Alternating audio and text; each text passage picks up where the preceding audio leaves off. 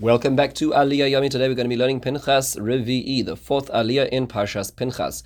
Our Aliyah is 15 psukim long and runs from Perik Chavhei, Yud to Perik Chavov, Dalid. The main focus of our uh, Aliyah is Yerushas Habas, the, the topic in the Torah of young ladies inheriting their fathers, and new leadership.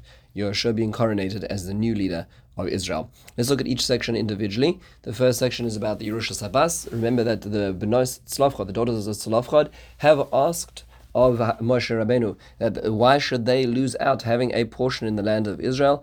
And that is what happens. Uh, Moshe Rabbeinu presents their matter in front of Hashem, and HaKadosh Baruch Hu confirms in this aliyah that they are dovros. They are in fact true. They are correct. They've made the right request. They do get an inheritance to the father, and then the, and Moshe Rabbeinu is then told by Hashem the procedure of inheritance and how it goes son, and then if not son, then daughter, then brothers, then brothers of the father, and how the wife fits into this is a very complicated discussion which is expanded upon in Bava Basra. The next thing we hear about in Arlia is new leadership. Hashem tells Moshe to go up to Har HaAvorim and look at the land, to see, to gaze into the land, and he will be gathered to his people like Aaron because the episode of Mei Merivah. At this point, Moshe Rabbeinu turns to Hashem and he asks for a new leader. He says, Hashem, the God of all the spirits of all flesh, please appoint a person on the community so that Israel should not be a flock without a shepherd. Hashem then tells him to choose Yoshua, a man, Asher Ruach Bo, who has the spirit of Hashem upon him, and he is told to bring Yoshua in front of the entire community to transfer his hide, his splendor to Yoshua publicly. He does this in the presence of Elazar with the Urim V'Tumim, and this is done. He puts does semicha. This is the first transfer of leadership from one generation to the next, which is publicly done by Moshe Rabbeinu. That's a summary of the Aliyah. Let's look at a few points to ponder. Number one is this interesting whole discussion about the Yerushas Habas, the inheritance of the daughter. What would have happened if the Bnei Tzlavchad had not stepped forward? Would there have been, in fact, this law on the books that a daughter inherits or not? Was it their their request which brought this about? Rashi uh, quotes, the Gemara Makos talks about this.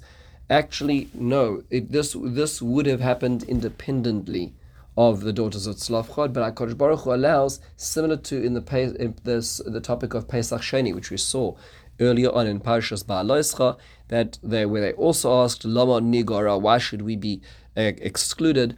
HaKadosh Baruch Hu does what's called Megalgalin Zechus al Yedei Zakai. He allows righteous people to be the vehicle of righteous decisions and laws. So Hashem would have given the notion of Yerushas Habas, of the, of the inheritance of daughters, yet he waited until there would be those who cared enough about it to ask, and therefore followed up, as if they were the ones who brought this about as well.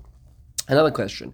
Why is Hashem telling um, that Moshe that he cannot enter the land right now?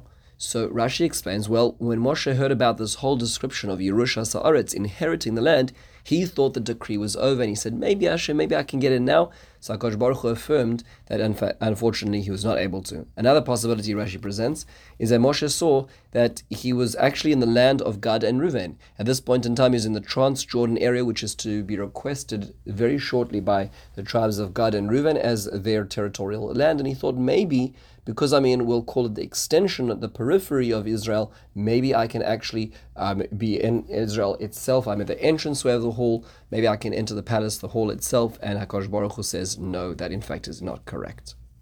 Another question. What is the purpose of this whole business, this whole ceremony of Moshe Rabbeinu and Smicha and in front of Israel and so on? The Ibn Ezra points out so that Israel should know, so that Bnei Israel should see this clearly. In fact, unfortunately, you see this in, in many situations where you have a very, very great leader and they disappear without a contingency plan, without a future plan. There often follows a huge amount of infighting. Who did that person really want? Why, why was it? In fact, it reminds me of a, a, a story about a town where there was a particular Rav and uh, he passes away, and his firstborn is assumes the assumes the position of Rav of the town. Unfortunately, at the end of the Shiva, the second son comes to the entire community and he asks for a meeting of the Shiva Tuvei Ha'ir, the board members of the city, and he goes in front of them and he says, You know, I had this dream last night, and my father came to me in a dream and said, You know, that it's true that my brother is older than me, but in the end of the day, my father said, You should be the one who should be the leader. So everybody says, Ooh, the, the rabbi came to him in a dream, we should really listen to this. So they're, they're about to change the position and you know give the second son the inheritance. Um, and then one of the elderly men at the back of the, the shul said, well, that doesn't make sense. If your father had wanted us to choose you, you should have come to us in a dream. And that's the truth, is that after a, a, a big leaders disappear, unfortunately, there's a lot of machlokes. Lots of people do funny things to get all kinds of power. So Moshe Rabbeinu is making sure that nobody's getting a dream.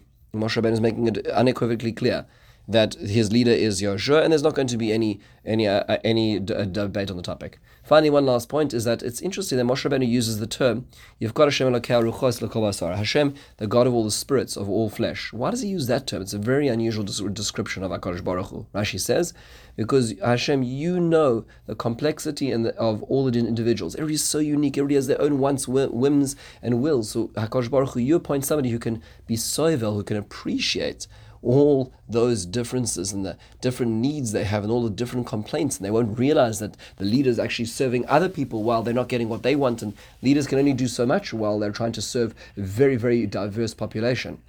So Rav Sorotsky in his, his Sefer Oznaim Torah points out that they may be true that you need to have a leader who has a sense of, we'll call it a democratic heart. But when it comes down to policy, HaKadosh Baruch Hu says to, uh, to, to him, he says, Check Yoshua bin Nun asher ruach bo. He is a person, he's an ish asher ruach bo, who has spirit in him.